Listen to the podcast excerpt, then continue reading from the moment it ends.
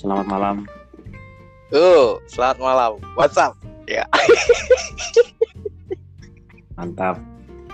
terus mulai wis guyu disian lah apa ya.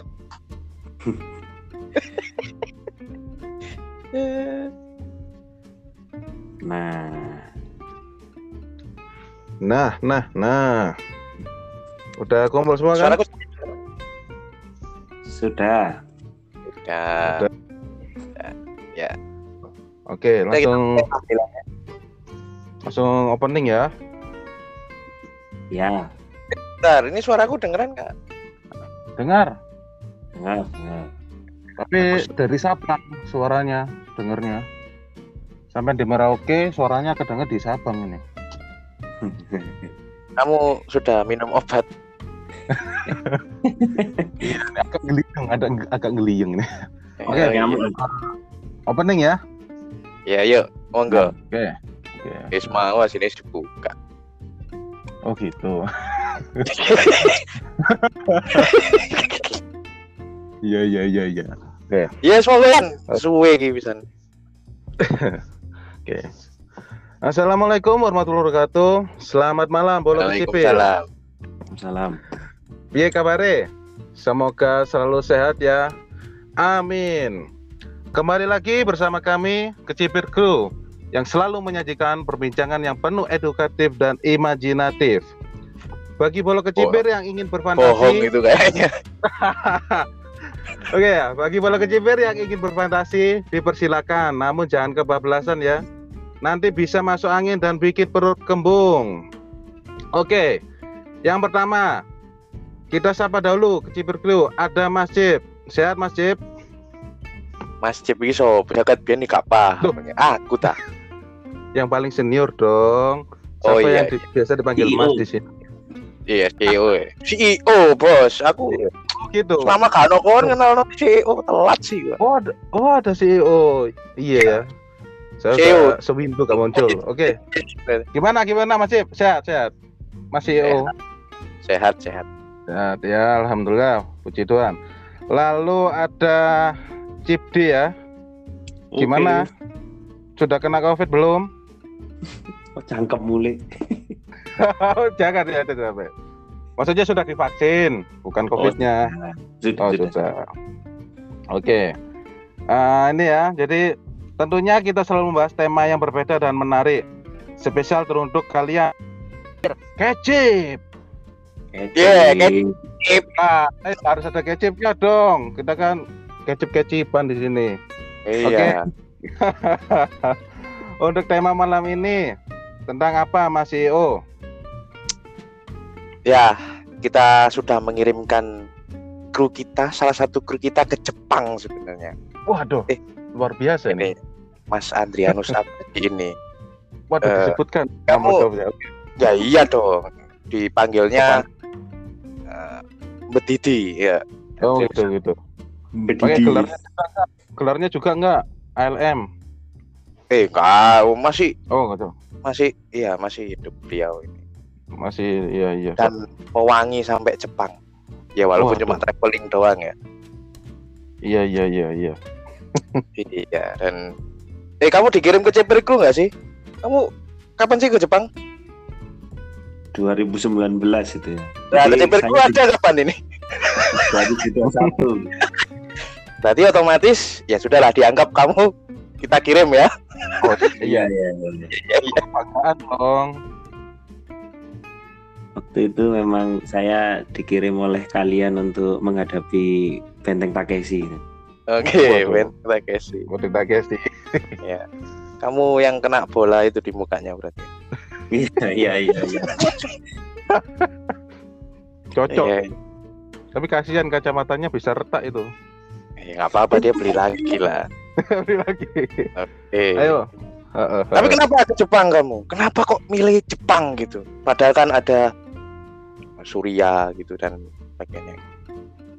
Iya. Iya, jadi saya tuh sebenarnya awalnya kepengennya ke Somalia ya, tapi kayaknya kok jauh gitu ya. Terus saya juga nggak punya persediaan peluru waktu itu, jadi akhirnya saya Oh, milih gitu. yang aman-aman aja lah ya.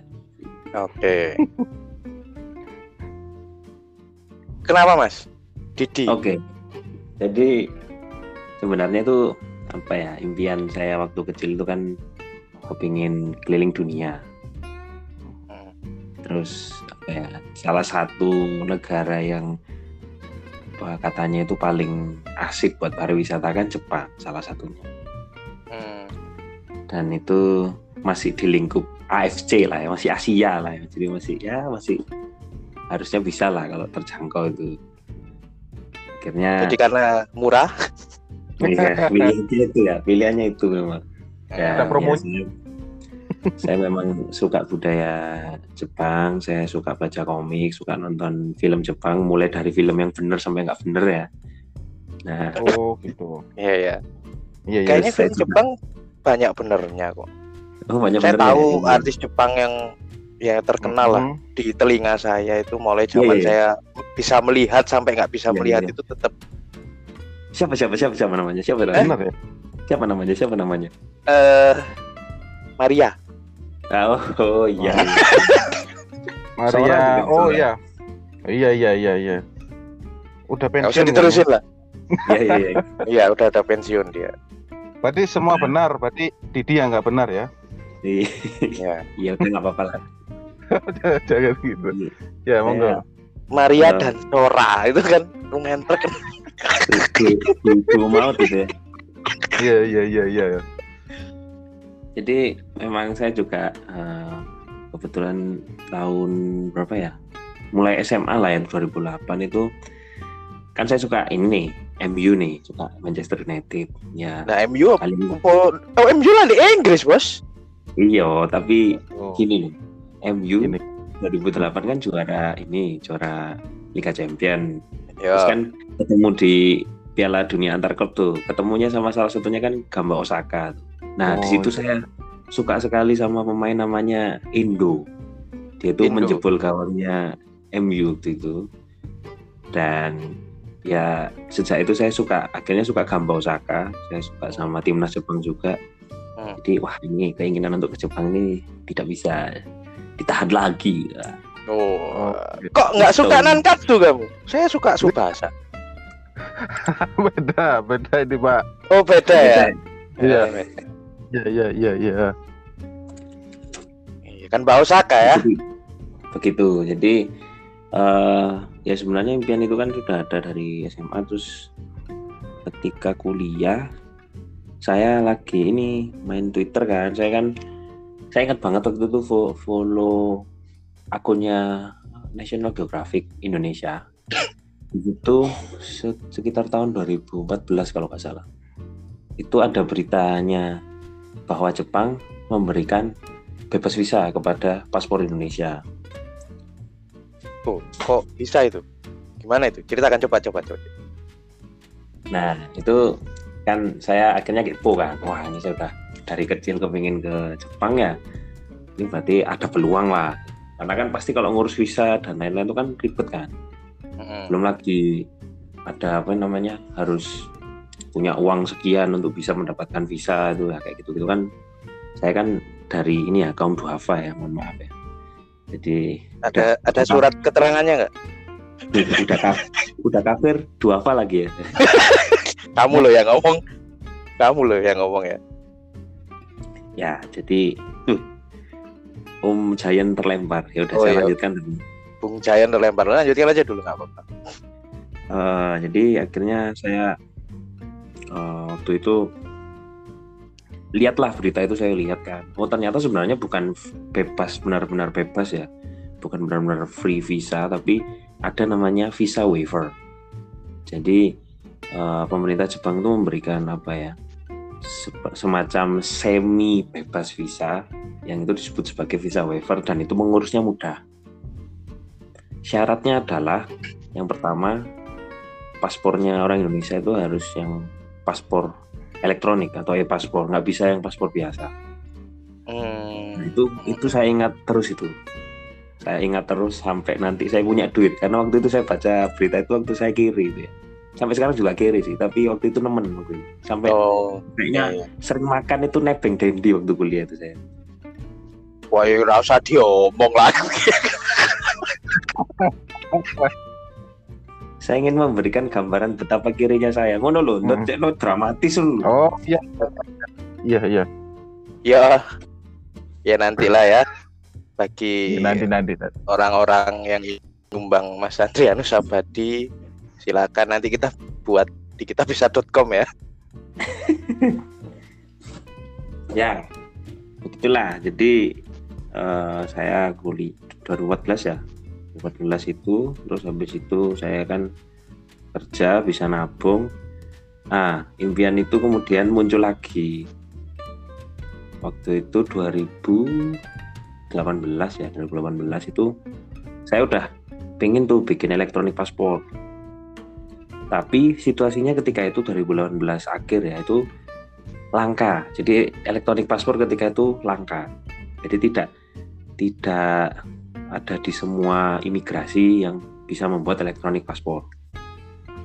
Baru kemudian Maret, seingat saya Maret 2019 itu kemudian elektronik paspor mulai marak lagi, mulai banyak di semua kantor imigrasi ada.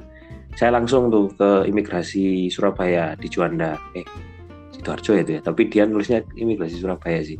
Mhm. Itu Terus? karena memang waktu itu 2019 itu tidak semua kantor imigrasi di Indonesia itu bisa bikin eh, elektronik paspor. Beda sama sekarang. Kalau sekarang bisa di semua hampir Bisa semua. kantor imigrasi bisa bikin ya. Terus Kalau dulu di Jawa Timur cuma di Surabaya, di Juanda. Surabaya. Nah, akhirnya saya bikin itulah yang mana memang elektronik paspor memang lebih lebih mahal ya secara harganya daripada paspor biasa tapi eh faedahnya banyak. apa Salah itu? satunya Apa itu fa- faedah? eh, di beberapa bandara internasional di luar negeri itu kalau elektronik paspor itu kan ada kayak chipnya, ada chip bukan chip kecipir Chip. ya. Mas chip, chip. ya? Oh bukan bukan chip ya. bukan Chip. juga ya? Chip. Nah, chipnya itu jadi kalau misalnya ke imigrasinya itu tinggal scan aja. Data kita langsung keluar. Kalau kalau yang biasa kan harus dilihat sama petugasnya kan. Iya. Paspor kita diambil kan, di- dibuka dilihat. Nah, kalau di kalau misalnya eh, apa ini elektronik paspor itu eh, ada beberapa tahapan yang yang nggak perlu dilalui dan bisa pakai apa namanya scan aja itu.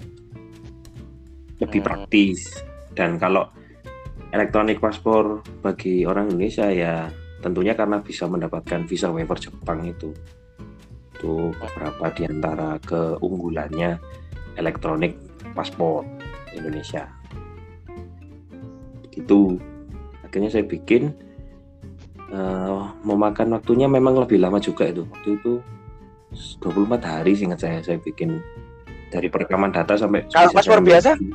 Seminggu ya? Paspor biasa itu iya seminggu kalau nggak salah. Seminggu atau dua minggu. Nggak nggak nggak lama kok. Dan dia lebih murah gitu ya. dan dia lebih murah. Lima apa? 50% lebih murah.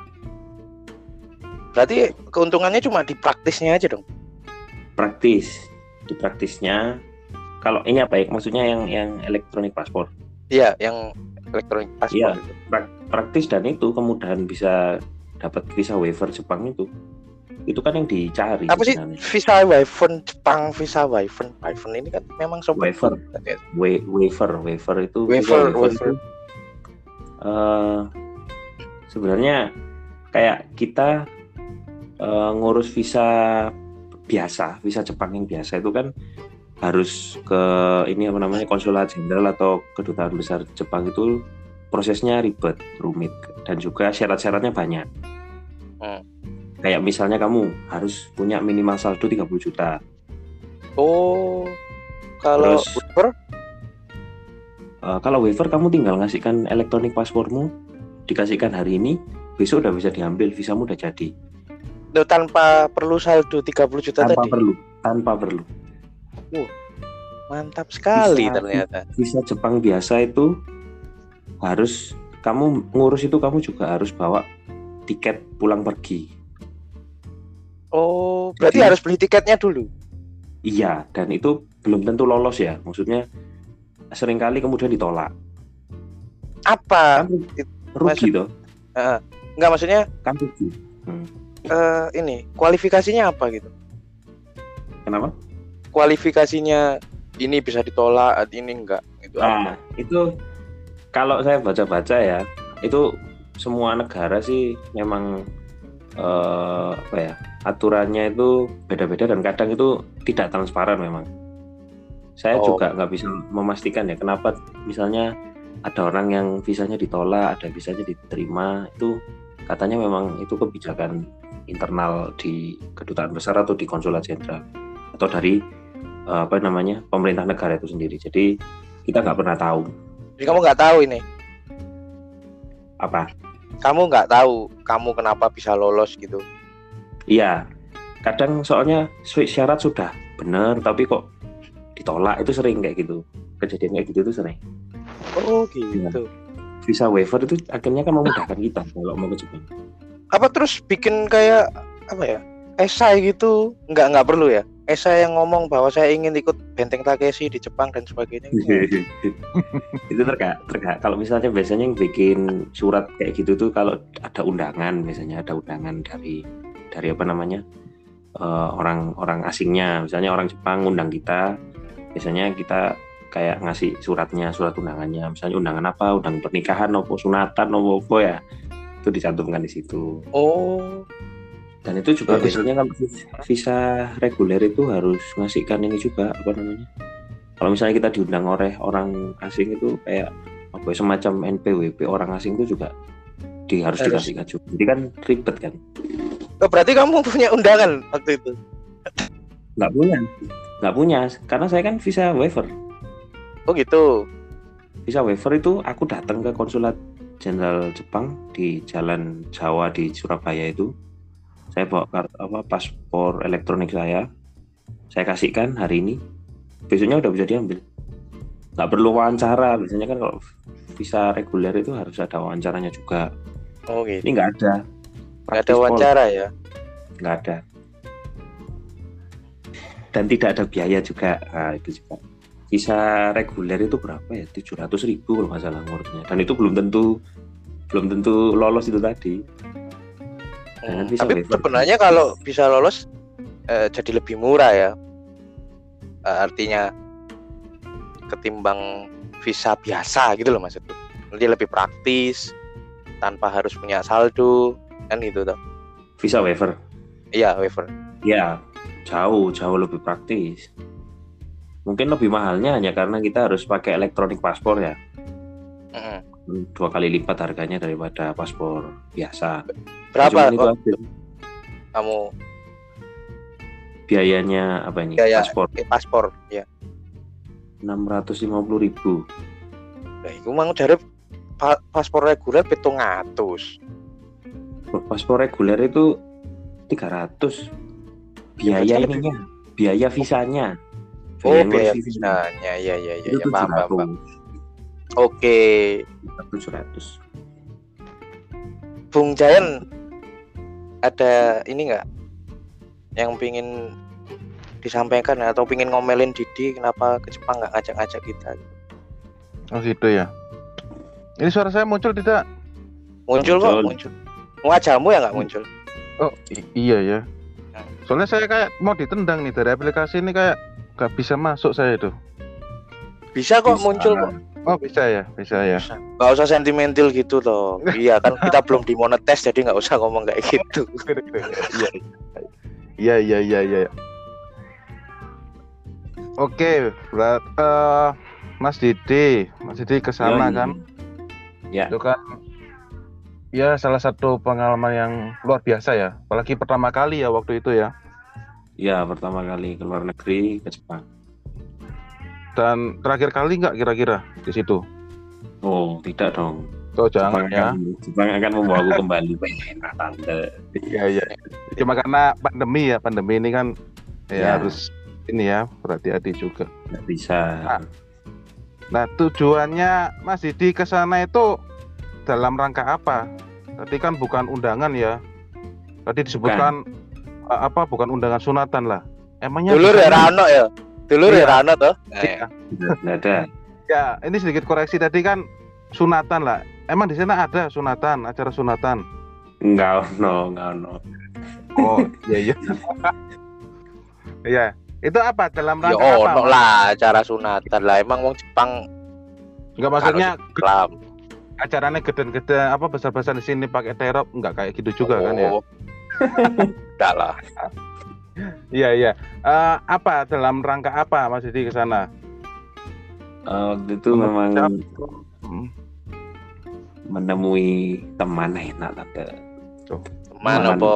Teman. teman Teman teman teman teman. tapi ya teman tapi mesra enak tante menemui teman tem- menemui teman-teman weh ada beberapa sih sebenarnya saya menemui beberapa orang jadi eh, waktu itu selain ketemu dengan teman-teman ini saya juga ketemu dengan eh, murid saya Wah, kamu punya murid di Jepang? iya jadi Lu serius iki? Iya, enggak ini loh. Jadi murid saya di sekolah SMA kan, lulus dia Ya. lanjut ke Jepang. Oh iya ya, sangat membanggakan sekali ya. iya.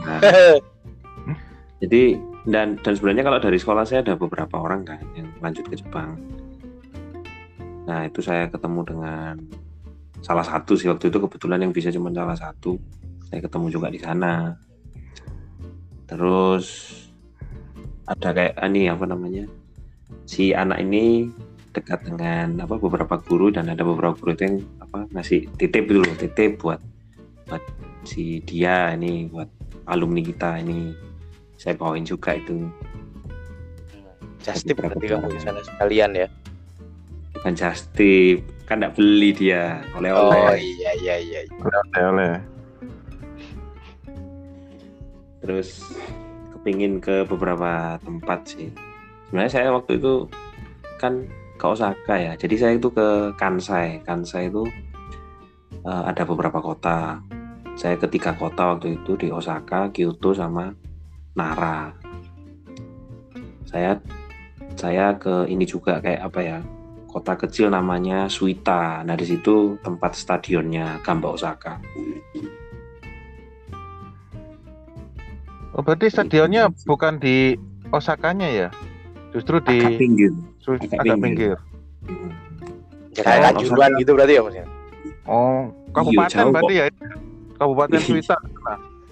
Iya ya semacam itu ya. dan Itu ya. itu Os- apa namanya di Osaka kan ada dua klub toh series Osaka sama Gamba Osaka. Nah yang di dua-duanya ini ternyata stadionnya nggak di tengah kota Osaka, agak jauh semua. Hmm, Saya ke yang ini saya saya nggak ke yang stadionnya Serisu yang di Nagai itu enggak. Itu padahal tempatnya Piala Dunia seingat saya dulu. Saya ke yang Suita itu Panasonic Stadium punyanya Gamba Osaka. Gamba Osaka punyanya Panasonic dulu. Oh, itu apa kotanya? Gambaran kotanya Osaka itu seperti apa? Eh, apa mungkin karena padat? eh, jadi stadion ini mungkin agak minggir dari kota.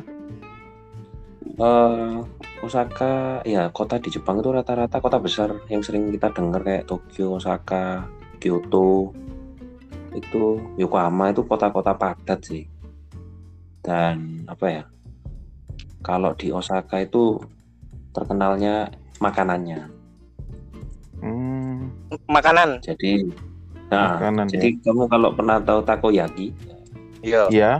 takoyaki itu kayak makanan Tako tradisional makanan Oh, ya. makanan tradisionalnya dari Osaka Oh, asli Osaka ya Jadi terkenalnya kan apa ya? eh,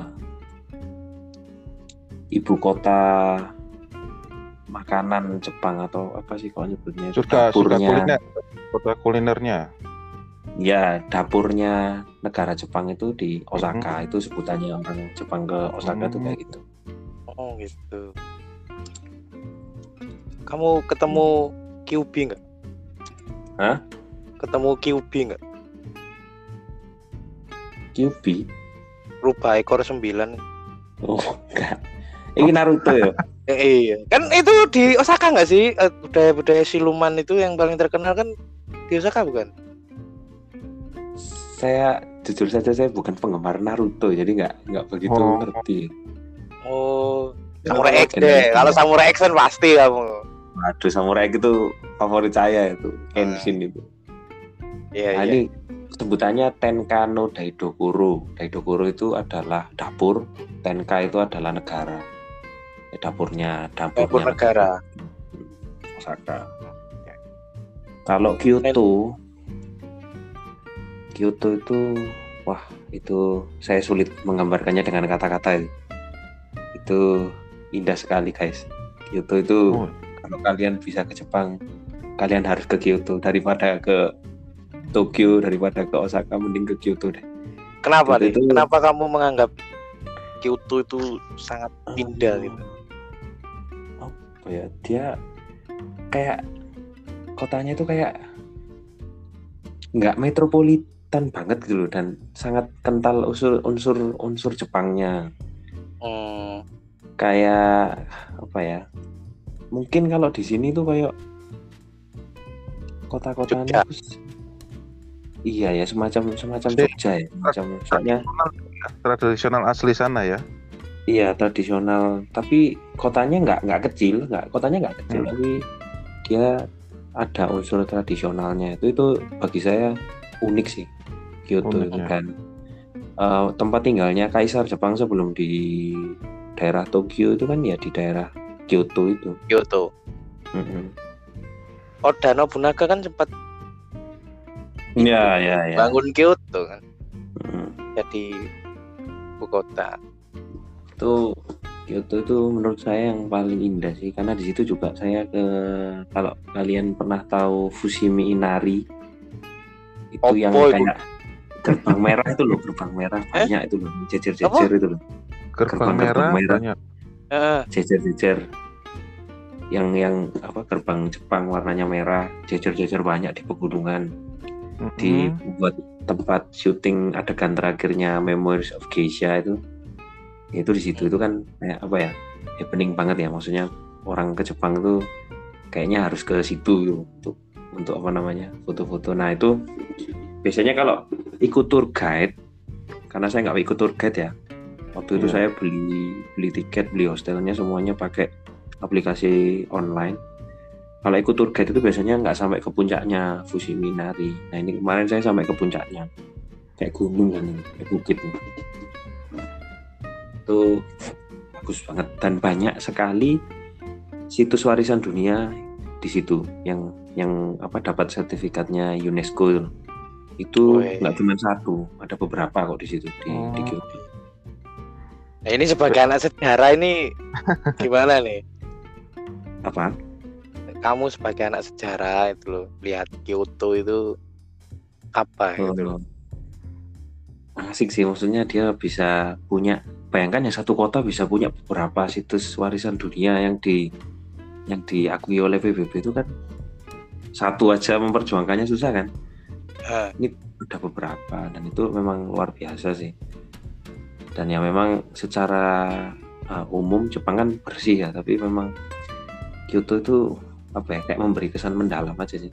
Dia ada apa namanya Arashiyama itu kayak di pegunungan tempat apa ada sungai terus ada tempat kopi terkenal namanya Arabica cafe. Ini apa namanya di ping di Arashiyama itu. Itu kayak kafe kecil bedak kecil ya. Tapi yang ngantri ku sampai waduh wis. Parah wis aku ke sana kiri cuman lihat-lihat aja nggak nggak beli. Soalnya ngantrine sosa kecamatan ngantrine. Padahal Gitu ya. beda kecil beda kecil sekali di pinggir di pinggir apa nggak ada ke sungai Oh, Kyoto Kyoto indah sih Indah ya. Bentar Mas Didi, Mas Didi. Eh, ini kan untuk bantu, bantu bola kecipir yang ingin berfantasi. Jadi Hmm. eh, si kota tempat apa Kyoto ini itu berada di dataran apa? Dataran tinggi atau memang di apa dikelilingi oleh pegunungan-pegunungan.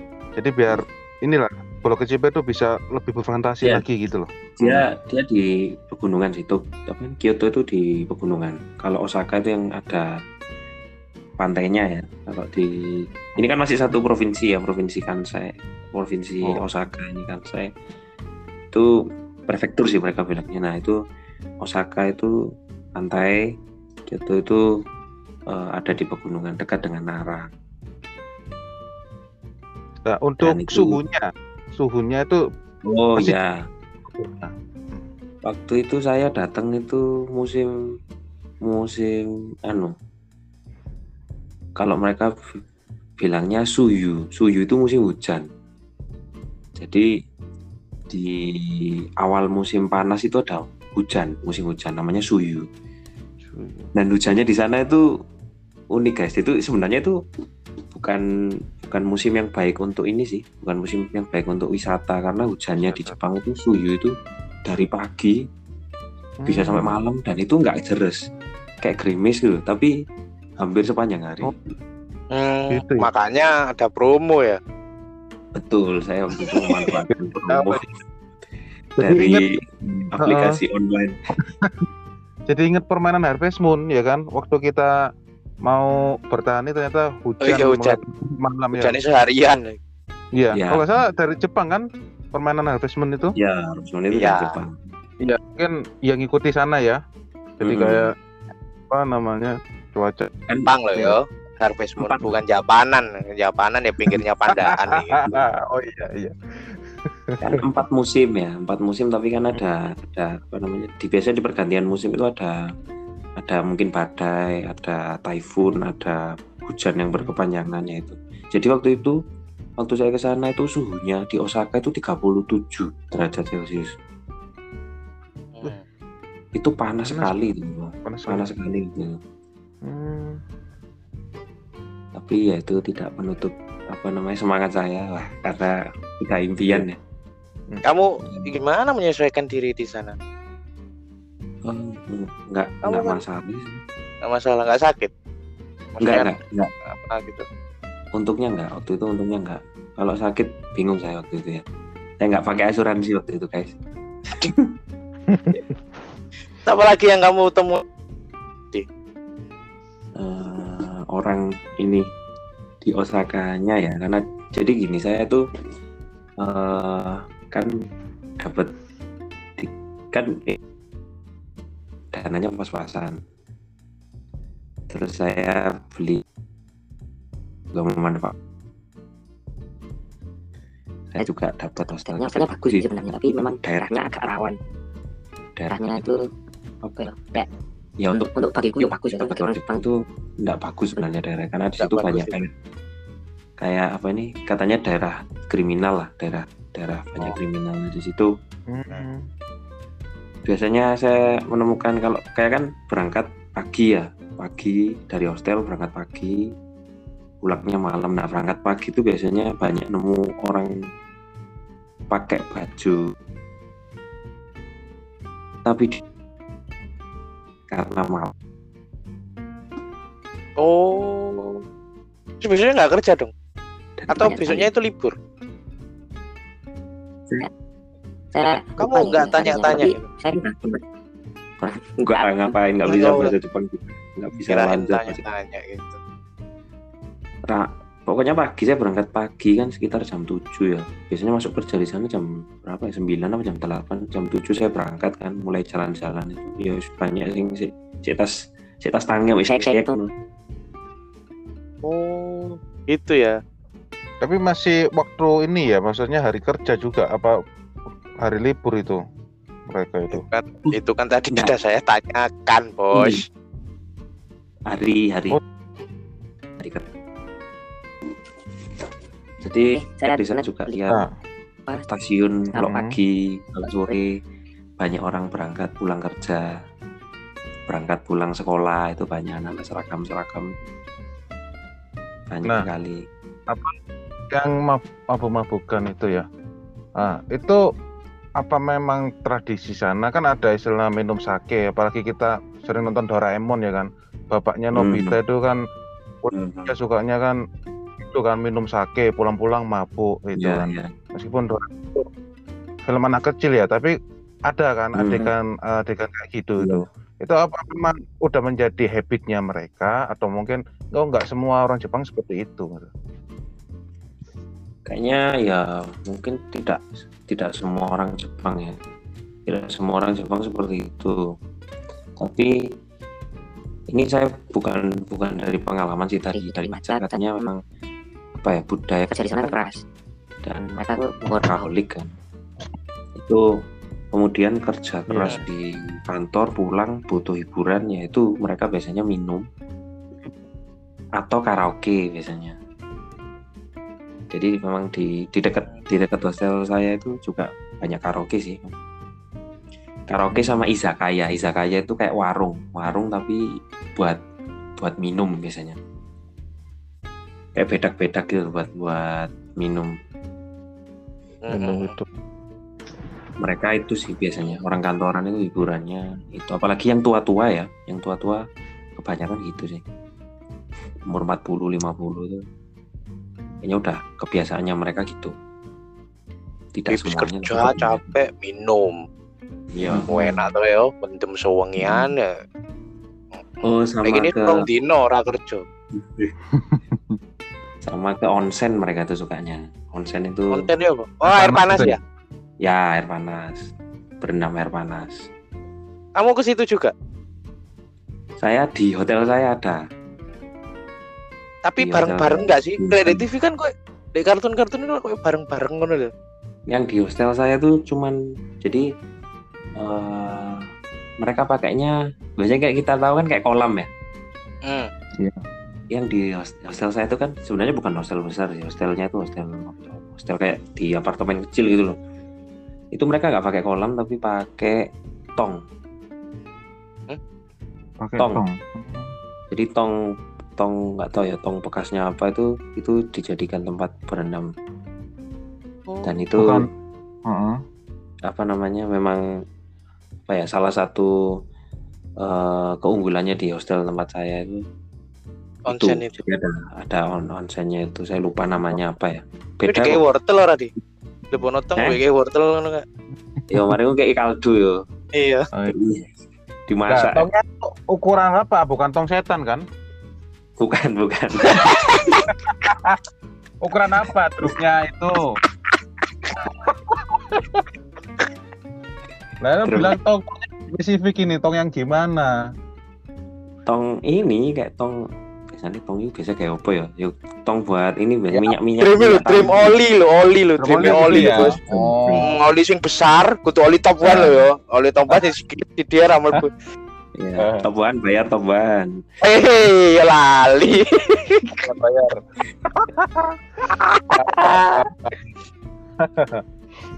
itu eh, apa Mm-mm. namanya saya nyoba di situ dan memang kalau mereka biasanya atraksinya di situ di hostel. Hostelnya nama hostel Busi tapi sayangnya hostel Busi ini ini sebenarnya hostel bagus.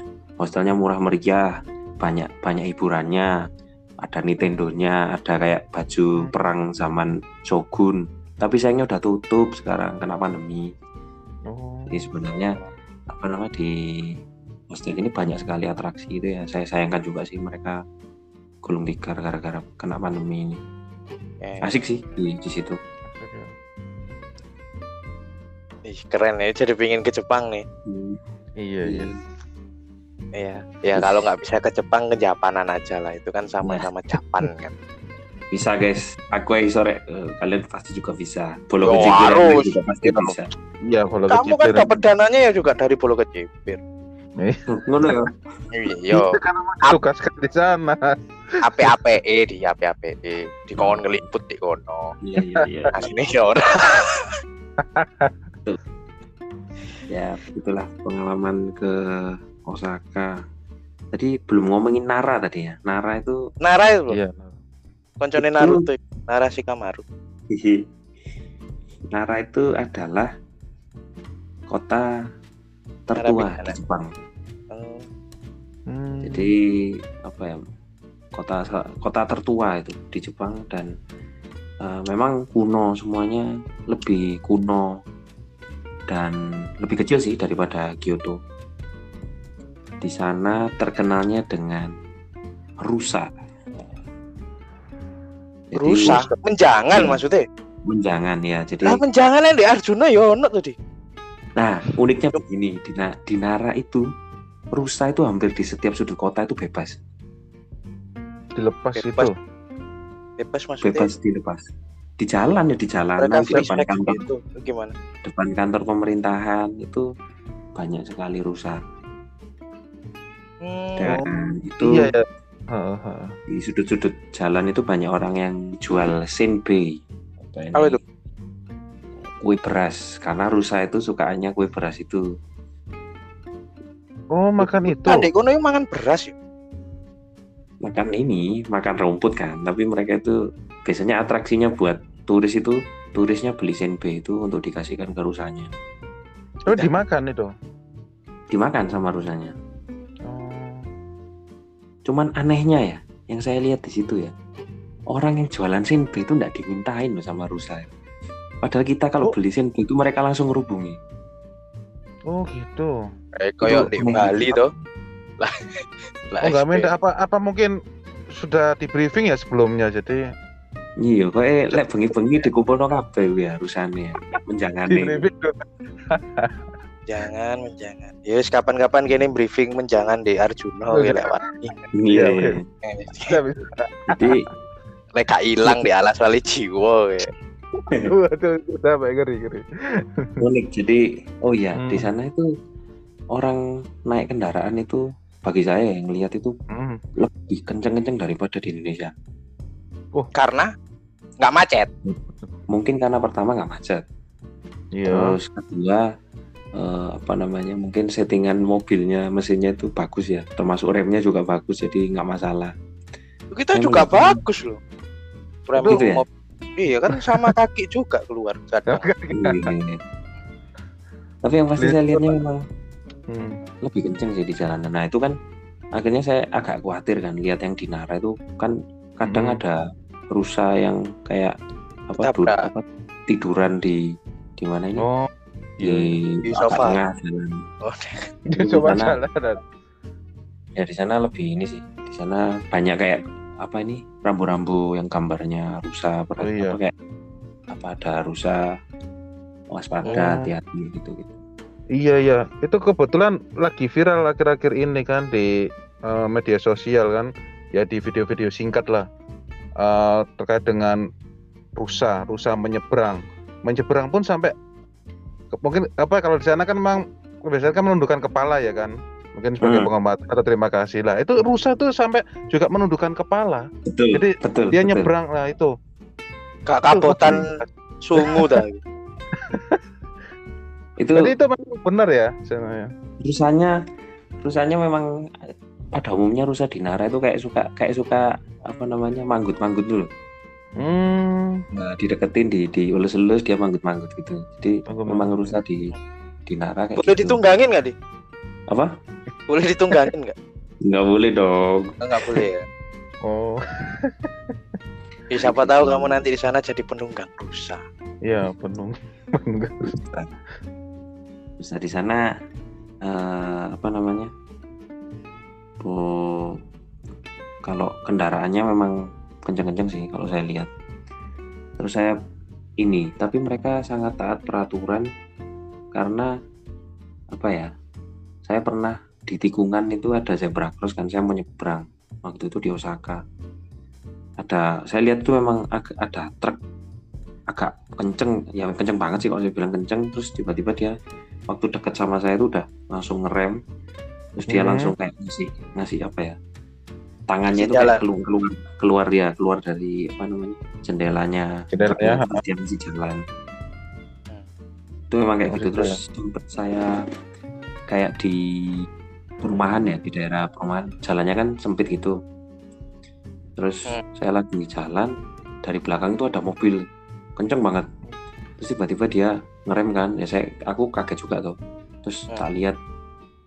Aku kan minggir kan. Terus aku lihat dari dalam dia kayak kayak kayak ngasih tanda tangan minta maaf gitu kayak gitu oh ya ampun sampai segitunya ya Begitu ya. Iya. Kalau di sini apa sudah dia di- tahu kalau kamu satria menjangan sebenarnya ngono ya Nah, terus eh, selesai kamu menyeberang itu ya kepala juga ya. Iya, ya sama-sama menghormati lah ya. Tapi memang Hmm. katanya di sana hukumnya lalu lintas sangat sangat tegas ya. Hmm. Yang paling utama pejalan kaki, terus sepeda pancal, karena sepeda pancal di sana banyak kan. terus Terus habis itu baru kendaraan itu. bermotor ya kendaraan bermotor termasuk mobil truk itu malah yang malah yang agak berbahaya itu yang sepeda pancal itu loh itu kan udah nggak ada suaranya kadang mereka kayak buru-buru itu kenceng banget Kacau banget. ya. itu malah lebih banyak lebih banyak kejadian kayak sepeda pancal nabrak orang itu lebih banyak katanya Oh, Sepeda pancal nabrak orang. Jalan berarti kaki ya. memang pesepeda itu agaknya agak kurang ajar berarti sama kayak di Oh, Jakarta. gitu ya. Cuma, Eh, Untuk kan ya mau ya tanya terusin, terusin, terusin. eh, untuk kendaraannya itu lebih Hmm. banyak roda 4K atau ya mungkin hampir sama kayak di Indonesia. Kalau di sana kan mungkin lebih banyak motor ya, roda dua. Di sana hmm, apa yang Betul. lebih banyak eh, sepeda ter- pastinya yang paling banyak Sepeda Sepeda pancal itu, ontel itu. terus sama mobil sih mobil Mobil. Sepeda motor jarang lihat saya Oh jarang lihat motor ya. jarang lihat ya sepeda motor. Hmm, apalagi ya hal yang unik yang saya alami oh ini Eh, itu di perumahan lagi ya saya jalan Iya. saya lihat eh, di Kyoto itu ada sungai di di perumahannya sungainya. Tiba eh, Sungainya kok, itu di perumahan. iya di, di iya di peru- dekat perumahan itu ada kayak sungai. Nah, no. Lek kalian bayang no sungai ini kayak sungai di iki lho perumahan. Perumahannya kayak perumahan Nome Nobita lho. Kayak Eh. Oh, terus ada Eh. sungai gitu. oh kayak gitu. Bukan bukan kayak Sungai Berantas ini ya, bukan ya? enggak sih enggak sebesar itu juga tapi apa namanya? Ya lumayan lah. Dan itu ternyata saya lihat tiba yo ijo i, sungai ini. Kak kak sing tak Ijo bayang ya. Oh, bersih ngono ya. Tiba yo yo ono sih. Aku ndelok styrofoam ngambang ya ono. Oh Ya, kalau gitu itu- ada ya. kalau itu memang Oh, di mana-mana kalau sungai eh, sebenarnya. Jadi soal lingkungan global kan? Ya betul betul. Perairan gitu. berarti sama- bukan yang bersih banget tuh enggak ya? Ada kotornya juga ya. Ya, ada ada juga tapi memang secara umum bersih sih kayak perumahan kayak misalnya ini sampah masalah sampah ya Iya. saya makan itu ya pokoknya makan jajan aku sambil jalan terus habis itu kan ada tempat sampahnya di depan rumahnya orang kan Iya. lek lek gini ini kan biasanya langsung gua di Ya buang aja. sampah itu Iya. di sana enggak boleh itu enggak sopan Oh, nggak. kalau di sini. Oh nggak sopan ya? Iya, saya kan sempat mau buang di situ terus kata teman teman-teman itu eh jangan enggak boleh itu enggak sopan kamu harus nyari tempat sampah yang umum Oh, Oh. gitu ya. Itu ya, Iya. enggak boleh. Ush. Keren sekali. Enggak boleh iya ya. Dianggap enggak sopan ya berarti. Oh. Itu Ya, kita mana ada tempat sampah depan rumah kan? Jarang. Iya. Orang kita ya buang sampah ya wis ndek selokan ngarepe omahe wong ya ora Iya. Yo. sopan ae. Di jalan lempar dah. tuh Siapa Nah. lagi nih kesatria menjangan yang unik-unik lagi nih? Iya, iya. Oh, apa ya? Oh, nih apa namanya? Saya waktu itu ke stasiun ya, stasiunnya stasiunnya di sana kan stasiun dalam kota ya, stasiunnya eh, besar-besar stasiunnya, terus apa namanya? Ya semuanya ini sih. Pakai kartu itu, kartu kartu buat masuk ke stasiunnya itu buat masuk ke keretanya itu. Dan ada kayak top up-nya kan. Top up-nya kayak di mesin ATM. Ya, Ya kan, sama kayak di Jakarta berarti kan. Iya kayak Kayak KRL itu kan. Nah, rata-rata orang Jepang kan mengandalkan transportasi umum itu ya ya saya nggak bisa bayangin kalau misalnya apa mereka udah keburu-buru terus ketinggalan kartu itu atau kehilangan kartu itu pusingnya setengah mati ya. Oh. soalnya memang memang itu bisa menghubungkan sampai ke semua kota sih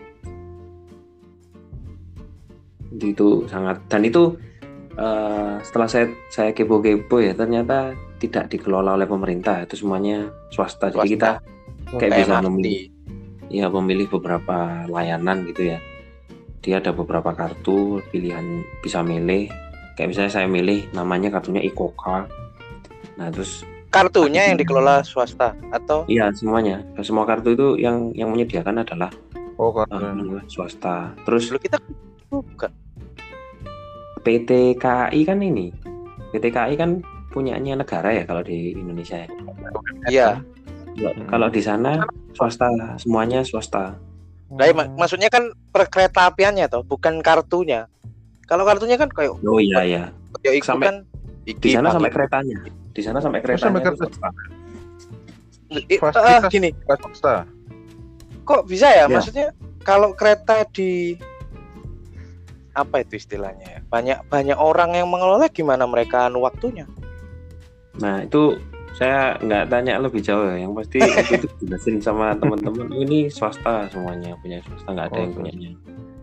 Itu waktu itu saya kepo ini sih kepo lihat-lihat orang yang petugas keretanya itu kayak petugas kereta yang ngarahkan itu loh. Ya. Itu kayak orang le- bagiku orang paling sibuk di Jepang paling soalnya mereka tiap tiap detik tiap menit itu selalu kayak ini keretanya kosong ini yang di sini bisa di sini kosong itu itu Nah itu sibuk Heeh. banget terus Nah, waktu- katanya heeh. teman saya ini misalnya misalnya kejadian buruk keretanya macet atau apa nggak bisa jalan nah itu mereka itu yang ngomong-ngomong itu yang petugas-petugas itu yang bagian minta maaf Hmm. Jadi mereka kayak akan kayak berjajar gitu terus menundukkan kepala minta maaf minta maaf kayak gitu kayak gitu ya. Ya, gara-gara tanya itu sih terus oh terus saya tanya-tanya oh ini semuanya swasta kok nggak ada yang kelola negara katanya sih gitu terus di ini ini nyambung lagi nih itu fasilitas untuk difabel di semua tempat di sana gimana nih? hmm ya ngomongin stasiun dulu ya kalau stasiun Ya. itu eh, kalau di stasiun itu kan biasanya tiap peron untuk pindah ke tiap peron itu kan ada kayak kayak lorong di bawah tanahnya itu pindah peron Yo. bisa membayangkan Iya, iya. Iya. kayak Ya, turun sama. nah itu setiap turunan itu ada ada apa namanya suaranya ada kayak apa suara Suara. ada suara jadi mendekati suara ke turunan menjangan suaranya itu kayak aku bayangin kayak suaranya manuk itu Manu. manu Manu apa apa? Secara Mulai. apa? Apa? manuk. Manuk apa ya? Manuk seriti. Tenane. Suaranya suaranya kan. Jadi- setiap dari apa namanya mau turun ke tangganya pindah peron itu yang mau ke lorong bawah tanah itu itu ada suara kan. Nah itu aku awalnya gak gak gitu gak, gak sadar tuh ini suara apa ya? Tak golek kok kalau manuk nih gini ya. Tiba kira kan di pasar manuk ya. Pasar aku ada dari temen ya gue. Terus tiba di Indogur itu ada kayak toa. Nah toa itu ngeluarin suara oh terus aku oh anjir, bahasamu loh oh belah apa? Iku apa? Megafon nah make up toa aja iku merek ya toa. Toa bayar toa. Nah itu eh, su- mengeluarkan suara untuk memberikan apa peringatan ke misalnya orang tunanetra biar nggak jatuh. Apa hubungannya suara manuk karo gak tiba? Wah, biar waspada toh. Maksudnya piye? Eh, ya aku seneng aja ngrungokno suara manuk tambah laku. Ah, syukur aku di. Kayak- kan aku ngomong kayak suara mana tapi ya nggak mutlak kayak gunung oh jadi itu penanda aja. Enggak, tapi biasanya petugasnya itu langsung sigap kok. Saya pernah lihat ada tuna daksa, ya itu langsung ditangani oleh petugasnya itu. tugasnya Kadang ada stasiun yang kecil yang nggak ada liftnya, yaitu kayak dibawain gitu. oh memang nggak gitu ya jadi eh, nggak eh, apa simpelnya orangnya ya sikap ya Nah, langsung hmm. bawa kursi rodanya gitu ya dan sebagainya. Terus sama ini di setiap tempat umum termasuk di minimarket. Kalau mereka bilangnya konbini ya minimarketnya ya. Ada merek yang 711 itu nah, ya. atau yang depannya inisialnya L itu itu selalu ada ini apa toilet untuk difabel. Oh. Di Osaka ya ini ya di Osaka. Dan di ada Osaka. juga ibu menyusui ruangan untuk ibu menyusui itu di oh minimarket. lu di minimarket ya di minimarket itu ada ruangan untuk ibu menyusui Wih, karena memang minimarketnya di sana itu lengkap banget sih Mes- meskipun tempatnya kecil tuh barangnya yang semua kita cari itu ada mulai dari makanan yang dipanasno sampai majalah-majalah itu ada semua di situ. hmm. Iya iya iya. sangar lah nyene kak kak rugi lah ngirim awak menang Jepang kirim kirim lagi lah kirim lagi. Ah, ah, ah, nanti ya nanti. Kalau ya keluarga besar kita semakin besar insya Allah Iya. Bisa lah. Amin amin. siap-siap ya tapi. Oh iya ngomongin ini lagi ya ngomongin tentang hubungannya paspor visa dan imigrasi ya. Yo yo Iya. Eh, tadi awak Apa? sing bikin ngomong di iya ya spirit. Iya Pak ya, Iya. kita ngobrol. iya iya iya nggak nggak nggak apa apa apa terus terus bagus itu bagus ya. Kan baru iki aku tadi narasumber ya. Sekali-sekali Iya. lah ya.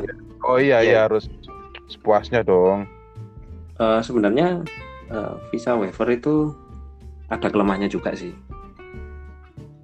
Jadi eh, banyak sekali eh, kasus di mana visa waiver itu ditolak.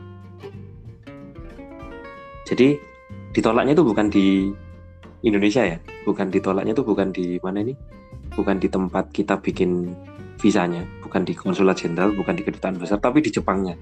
Dul. apa itu Jadi kita di imigrasi Jepang itu ditolak. Tidak boleh masuk Jepang, harus pulang. apa itu lainnya kayak Mickey Mouse apa piye Kayak Raja Julian. sebelah itu Pak, itu sebelah Pak. oh sebelah ya Lanjut lanjut lanjut lanjut lanjut. itu eh, ternyata setelah 2014 diluncurkan ya visa waiver itu banyak disalahgunakan. Jadi overstay. overstay Eh, jadi gini, visa waiver itu hanya 14 hari. Jadi kita Ah. bisa ke Jepang maksimal dengan visa waiver itu 14 hari. nah, Masalahnya karena kita mudah untuk mengurusnya, banyak orang Indonesia itu memanfaatkan itu untuk datang ke sana, moro golek kerja secara ilegal. Oh. Nah, itu menyebabkan eh, banyak banyak banyak sekali overstay. Banyak ya? Salah, Lek nggak salah orang Indonesia adalah peringkat lima besar overstay di Jepang. waduh kita perlu tepuk tangan itu gimana Oh iya. Setelah Thailand, RRC dan negara lain itu banyak orang Hmm. Indonesia yang overstay di sana. Nah itu sering sekali sehingga akhirnya beberapa tahun setelah visa waiver diluncurkan diketatin lah itu.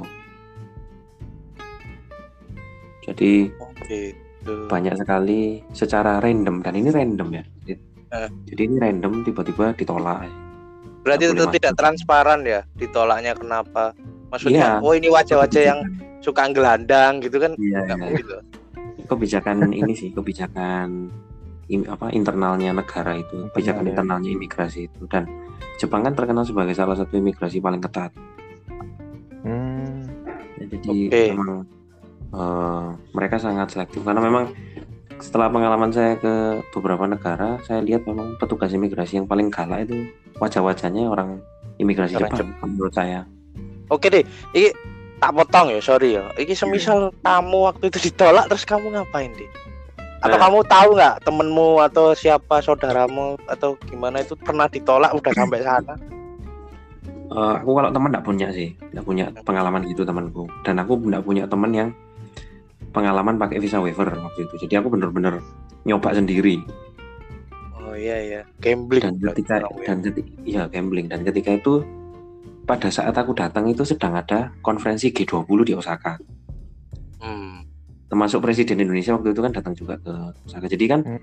secara eh, secara logikanya pasti kan ketat kan Iya ya. Itu Nah, ketat. tapi ya aku mikirnya aku ki pas-pasan ya duit aku mampu tukune di, pas diskon ya budale pas wayaiku aku pre ini pas wayaiku Eh. ya yo ke mana ya aku kudu budal kan Eh. Terus akhirnya aku nyoba-nyoba nyari infonya memang banyak sekali. Di internet itu ada beberapa orang yang memang menceritakan saya pakai visa waiver ditolak. Padahal saya membawa sekian sekian juta uang yang mana itu uangnya jauh lebih banyak dari uangku ya. Hmm, hmm. itu mereka ceritanya kayak gitu. Jadi kan deg-degan kan memang waktu itu aku berangkat ya polmane pertama kali ya. Aku deg-degan sih waktu itu dari Surabaya ke Singapura Singapura ke Osaka. Ya di Singapura ini semakin deg-degan aku. Aduh ya yang kalau ditolak ya apa ya? Ya teman-teman yang di Jepang pun yang nggak bisa mantu nantinya kalau misalnya aku di Tolak. di- ditolak. Karena itu kan kebijakan mutlak dari imigrasi nggak bisa diganggu gugat.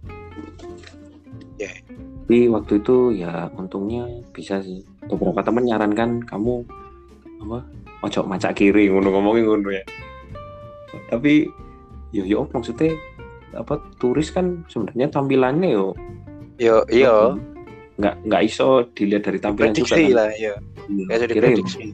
Ya, aku kan iso di biasa Solo. beberapa negara ngasih uang dinsos mereka ke Bali surfing kan ngono kan ya akeh toh. iya iya iya dinsos dari suatu negara kan gitu biasanya. nah, akhirnya aku ya wis, se, se casual mungkin lah nggak nggak sing nggak sing berlebihan Hmm. tapi yo yo nggak sing nemen-nemen ngono lah Eh, ya sewajarnya. Yang- iya yang jadi Nah. Kamu pamitan nggak itu? apa Pamitan nang keluargamu, nang ibumu nggak waktu ke Jepang? pamitan lah Gila Oh, misalnya aku di, ya misalnya aku ditolak anu yo siap siap yo kayak ngono lho Berarti ada tiga kemungkinan Oh. di menurut saya. Satu karena kamu dilihat biasa-biasa saja, duitnya sedikit, nggak mungkin kamu foya-foya lama di sana. Hmm, Iya kan? hmm, iya. Dua, Bisa jadi. kudu ngotot ke ibumu. Hmm, hmm. Ping ketelu ya awakmu nyenes sat- kesatria menjangan mang lho. Aku iki sih kayak mungkin aku tertolongnya adalah karena memang aku sudah punya tiket pulang dan aku sudah punya apa bookingan hostel udah udah lunas Hmm. terus kebetulan ya syukurnya waktu itu aku dapat maskapai yang bagus Hmm. Terus masalah yang bikin aku redakan di imigrasi cuman waktu di ini sih di custom custom apa yang mau keluar yang apa itu bea cukai ya yang ngarani Bea cukai ya, bea cukai. Mbok gak paham aku. Ya custom bea cukai. itu kan kita kan kalau di masuk negara asing itu kan nulis nulis gitu apa namanya data diri kita Heeh. nama kita tinggal di mana selama di negara itu terus habis itu pekerjaan kita apa nah itu kan tahap pertama aku imigrasi lolos ngomongnya keren-keren gitu Hmm. wajah-wajah tahap berikutnya Iya. lolos terus yang tahap terakhir itu wis- aku wis bisa lihat wis bisa lihat Tahap apa, terakhir oh, pantoker. ini scan barang Oh, Apa, scan barang. apa ya X-ray ya lek ngarani Ya X-ray. aku aku wis aku wis bisa lihat gerbang keluar airport kan Hmm. hmm. katanya kan serem ngono kan apalagi kita pakai visa waiver kok eh, kok wis lancar-lancar aja terus yang terakhir aku tak kasih no kan? Data diriku set.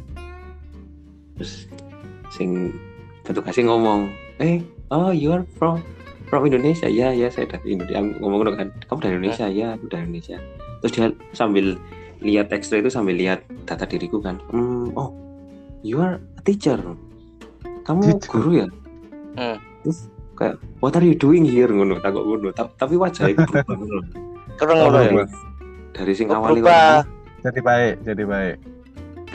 kebalik dari awalnya ramah moro wajahnya Oh, kayak, jadi gitu. kayak curiga ngono Hmm. oh, what are you doing here kamu, oh kamu guru kamu ngapain di sini kayak gitu Hmm. Oh, aku aku aku langsung Apa? langsung Terus anu, kamu jawab I'm chilling around ini.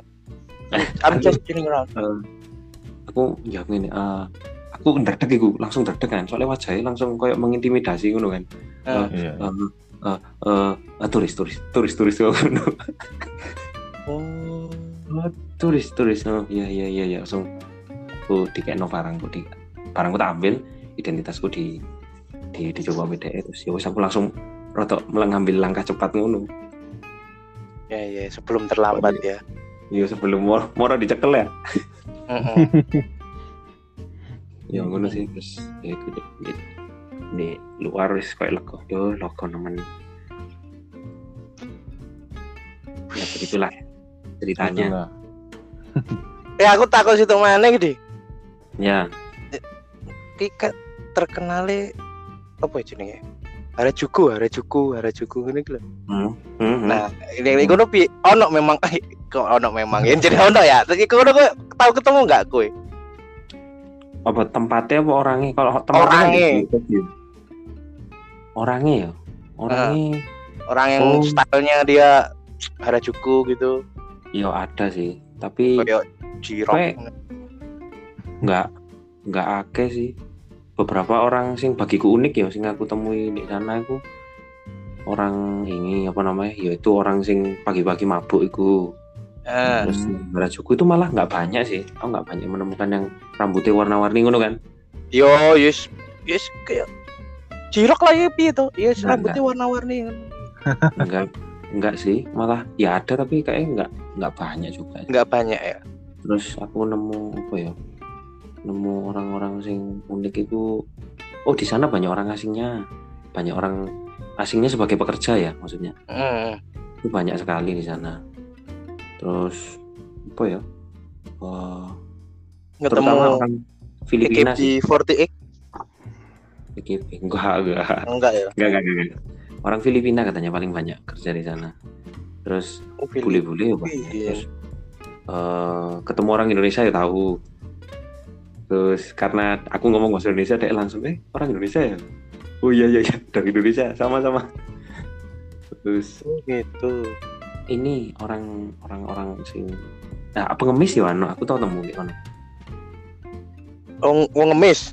iya pengemis maksudnya kita membayangkan Jepang kan negaranya maju Eh. ekonominya bagus ya ternyata ya aku ya nemuin pengemis Nemu wong ngemis. iya orang orang apa ini Dia pendapatannya lebih akeh nggak karo pengemis Indonesia gitu. Wah, aku nggak ngerti aku ya. Gitu ya. Tuna, tunawisma ya ono aku ya. Oh, ada.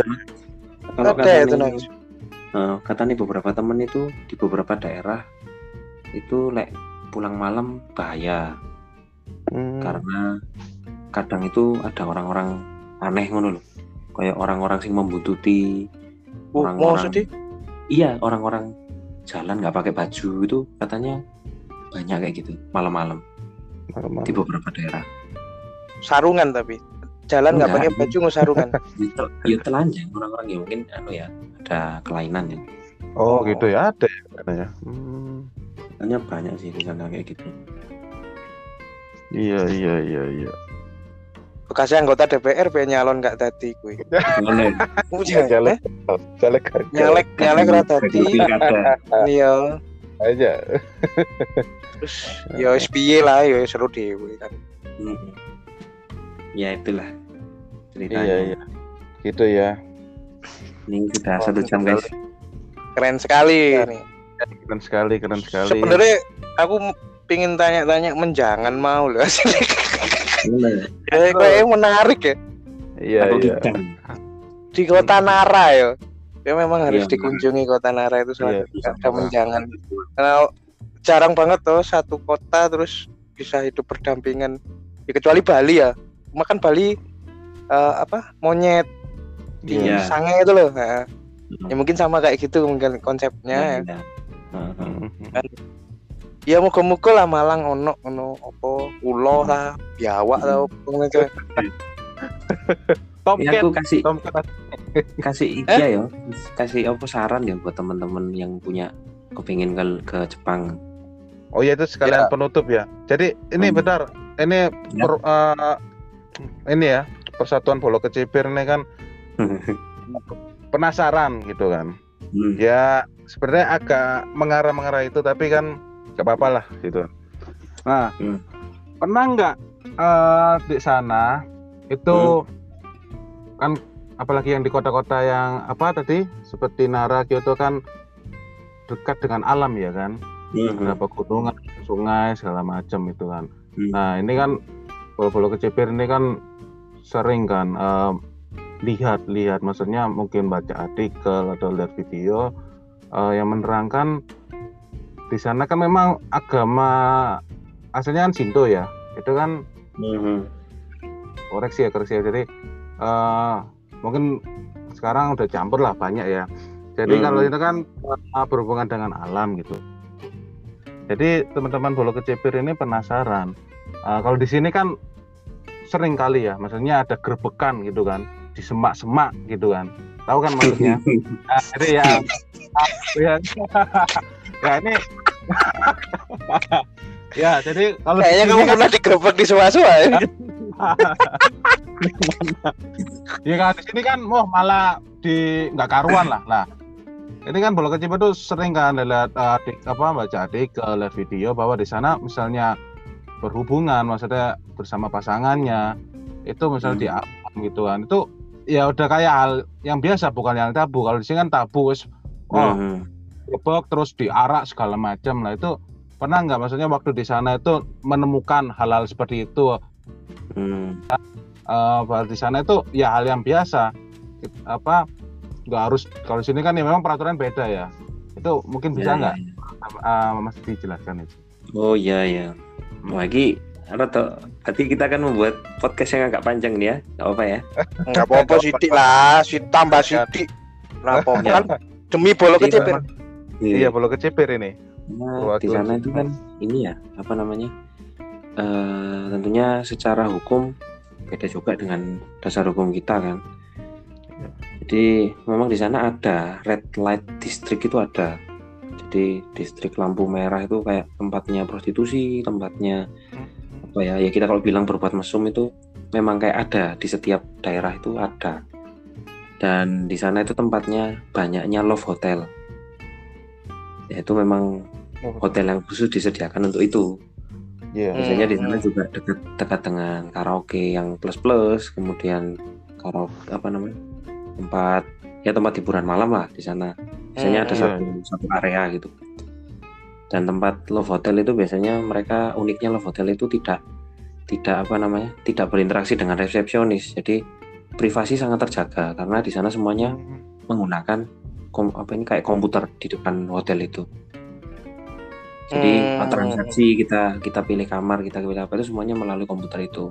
oh komputer Itu. itu Memang banyak juga katanya ya itu dipakai buat ya pasangan-pasangan itu untuk Iya. untuk untuk meng- menghabiskan malam. Terus eh, itu tadi tentang red light district ya. Terus mengenai agama memang di sana kan kita taunya kita orang Indonesia ya kan Iya. taunya oh Jepang itu agamanya Shinto. Tapi kalau aku tanya ke beberapa temen yang orang Jepang itu mereka merasa, wih kami tuh loh nggak pernah nemu orang Jepang yang mengaku agamanya sebagai Shinto. Mereka pasti Hmm. mengakunya adalah agama Buddha yang sudah dicampur dengan kepercayaan asli Jepang yaitu aku membayangkan ya Shinto itu berarti. Jadi Shinto itu kayaknya Oh. mungkin di, di masyarakat Jepang ya itu tidak berdiri sendiri tapi apa bercampur dengan agama terutama agama Buddha. Hmm, hmm, hmm. iya iya Ya itu. Jadi memang ya kulturnya dan mereka memang secara umum yang muda-muda saya lihat lebih banyak mendefinisikan diri tidak beragama sih. Udah berapa?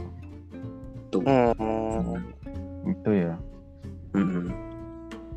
ada lagi Mas Didi yang itu belum terjawab yang gerebek-gerebek di alam itu gimana ini Ya kan, kan udah tadi udah dijelasin bahwa di sana itu memang ada nah, tempatnya. Ada iya Ya, tempatnya maksudnya- tapi ah, Hmm. tapi kan banyak sekali nih di konten-konten nih eh, apa menjelaskan bahwa melakukan seperti itu di alam itu nggak masalah. Maksudnya entah di hutan Hmm. apa itu mungkin Mas Didi tahu nggak hal yang kayak Aku- gitu itu?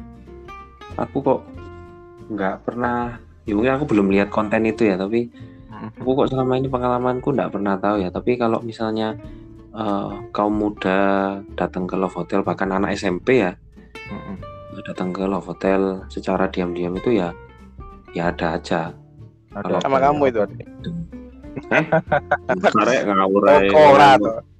Di, oh eh, terakhir iki aku takut. iya Hmm. Iki penting banget iki. iya Di iya Love Hotel itu komputernya ono pembaca layar ya, Kak.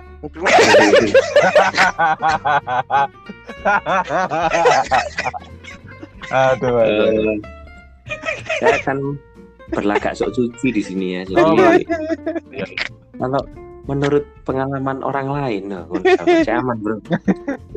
Jadi memang di sana itu eh, pakai komputer terus bayarnya juga pakai komputer itu ya. Kayak ada kayak ATM-nya untuk masukkan duit itu.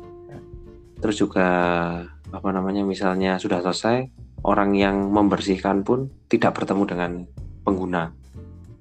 Hmm. jadi tidak saling bertatap muka loh. Eh, Jadi paham, memang paham. dan itu memang apa namanya di di apa namanya disewakannya jam-jaman bukan harian. harian. Memang Iya. jam-jaman satu jam, tiga jam, nah, kayak gitu gitu. Oh gitu ya. Ya berarti intinya untuk eh, apa mengeluarkan hasrat itu ada tempatnya Hmm. sendiri. Ya mungkin Nah, ya. kalau di, kalau di alam mungkin masih belum tahu lah ya. Itu. karena mungkin Kak. sudah ada tempat di perkotaan ya mungkin karena sudah ada tempatnya jadi nggak ada kayak gitu. Nggak tahu kalau Aku takut malah ono screen reader enggak ono eh, J A W S E ta, Kak. Jadi Nah. semisal Heeh, heeh. Tunan- tunanetra Terang. merono Ya. dan masuk ke hotel Iya. Nggak tahu ya aku yo kok Nggak tahu. pernah nggak pernah tahu Iya. ya. enggak aku sebenarnya aku mancing aja lek awakmu ngerti lek awakmu ngerti berarti aku udah rono kan ya wis ya wis ngono wae kabeh boleh Oke, kecepir Iya. Kita- anu deh aku katanya kayak pesan nih gitu. Iya. oh iya oh iya lah di pesan ora usah lah ya wis ya ya ya monggo ya ini kan memang pandemi dan secara perkembangannya eh, untuk turis ke turis Indonesia ke Jepang itu masih ditutup. Jadi ya tetap dipantau aja. Nah kalau misalnya nanti sudah sudah apa namanya sudah terbuka kan kita bisa langsung ke sana gitu loh ya. Ini kan juga Olimpiade Tokyo kayaknya orang Indonesia kemungkinannya sangat kecil bisa ke sana kecuali atlet ya. Kalau saran saya yang pertama adalah kalian bikinlah elektronik paspor. Itu yang kunci pertama itu. Hari Bikinlah ini? elektronik paspor nah secepatnya ya? Secepatnya. Kalau kalian ada duit terutama ya itu bikin live paspor. Terus Ya. nanti kalau misalnya eh, apa namanya situasinya memungkinkan sudah bisa dibuka. Pemerintah Jepang membuka pelayanan visa langsunglah kalian cari konsulat jenderal atau kedutaan besar terdekat. Kalian bikinlah visa waiver yang mana itu pintu masuk kalian untuk bisa masuk ke Jepang selama 14 hari dan juga menabunglah untuk biayanya di sana karena tidak murah tuh itu saja sih oke Itu ya. makasih Oke. Didi makasih Hmm. semuanya bulu kecipir yang sudah mendengarkan dan keluarga besar kita yang kita paksa untuk mendengarkan Iya, iya. ini sangat menarik ya karena kan ada informasi-informasi baru tentang Jepang gitu dan pumpung pumpung masih begini lebih baik kita menabung memang kalau tujuan kita ke Jepang atau ke Arab Betul. naik haji atau ke mana baik kita menabung ataupun nggak ke mana-mana ya seharusnya kita menabung karena menabung itu penting jadi menggarisbawahi tadi kuncinya sekarang menabung oke Betul, dadah betul. Dadah. Oke, terima kasih. Assalamualaikum warahmatullahi wabarakatuh. Waalaikumsalam warahmatullahi wabarakatuh Selamat malam. Terima kasih. Terima kasih.